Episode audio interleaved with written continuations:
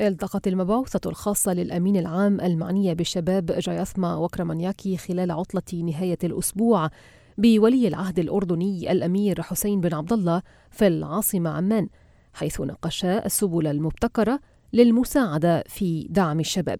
وقبل لقائها بولي العهد حضرت مبعوثة الشباب اجتماعا دوريا لتحالف الشباب والسلام والأمن المعني بالقرار 2250 في الأردن حيث ناقشت مع أعضاء التحالف التحديات المتعلقة بمشاركة الشباب في السياسة وعمليات الوساطة في النزاعات والمساواة بين الجنسين. كما أتيحت لجياثما يوم السبت الفرصة للقاء مجموعات ديناميكية من الشباب الأردني بما في ذلك غذاء عمل حول تشغيل الشباب ومشاركة الشباب في السياسة وزيارة إلى مركز شباب ليوان المعني بالمساواة بين الجنسين وتمكين المرأة وأخرى إلى الشركات الاجتماعية التي يقودها الشباب بمنطقة لويبدة وفي تلك المنطقة جال الشاب أحمد زكي وهو لاجئ فلسطيني يعيش في الأردن بالمبعوثة الأممية على الشركات التي يقودها الشباب. وبصفته أحد المستفيدين من برنامج الأونروا قال أحمد زكي أنا لاجئ فلسطيني أعيش في مخيم بالأردن. أحد أهم الأشياء التي ساعدتني على اكتشاف شغفي ومتابعته والبدء في صنع شيء أؤمن به حقا هو مركز الأونروا المجتمعي في المخيمات. كما نعلم جميعا الأونروا تواجه صعوبات بسبب التخفيضات في برامج التعليم والشباب. أود أن أقول إنها كانت المرحلة الأكثر أهمية في حياتي. وأتمنى أن يحصل إخواني وأصدقائي على نفس الفرصة. ستتاح لهم هذه الفرصة إذا واصلت الأونروا العمل على هذه المكونات. ويعمل أحمد الآن كمسؤول إعلامي ويدير أفلاما وثائقية بمفرده.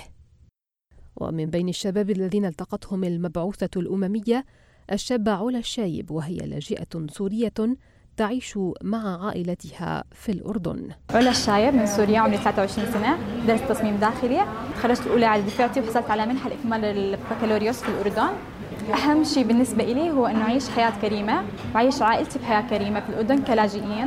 بحب أثبت للعالم أنه أنا كلاجئة بقدر أساوي كل شيء بدي إياه بقدر أحصل على فرص عمل بقدر أستغل كل فرصة بتجيني وإن شاء الله رح أكون قد المهمة هي. من جهته أعرب مجد العبد الله وهو لاجئ سوري آخر يعيش في الأردن عن أمنيته في الحصول على تعليم جيد يمكنه من إيجاد وظيفة تعيله في المستقبل. وقال اسمي مجد عبد الله عمري 24 سنة من سوريا مقيم بعمان بالأردن. أكثر شيء ممكن بهمني أنا بالأردن أنه يكون متوفر للشباب كشخصي أنا بهمني أني أحصل على تعليم عالي. بهمني كمان إني بعد التعليم العالي اللي أنا بحصل عليه إني أحصل على وظيفة بتناسب درجة التعليمي أظن هذا الشيء مش متوفر كثير للشباب لكل الشباب بس آه، ممكن إنه يكون إذا اشتغلنا على هذا الموضوع أكثر نحن وحطينا إيدينا بإيدين بعض ممكن إنه نحن نكون عم نقدر إنه نسوي هذا الشيء ويكون عم نوفر الوظائف والتعليم الجيد لكل الشباب بالأردن. فاتن جدعان البالغة من العمر 27 عاما كانت ترافق أيضا المبعوثة الأممية في جولتها. ومن خلال عملها مع اللاجئين قالت فاتن um, أنا شابة أسمع الكثير من اللاءات في حياتي لكن مع كل هذا الرفض أقول لا لله. لذا أرجو ألا تستمعوا للأشخاص من حولكم. سيجعلكم ذلك تترددون في تحقيق أحلامكم. ارفعوا سقف أحلامكم وابدأوا في فعل أي شيء. وبمجرد الشروع فيه ستتبعون أحلامكم. وحول أول يومين من زيارتها إلى الأردن قالت المبعوثة الأممية للشباب جايثما وكرمانياكي بدأت مهمتي بلقاء فريق الأمم المتحدة القطري هنا في عمان ومناقشة الطرق المختلفة والجديدة لتنفيذ استراتيجية الأمم المتحدة للشباب 2030 هنا في الأردن.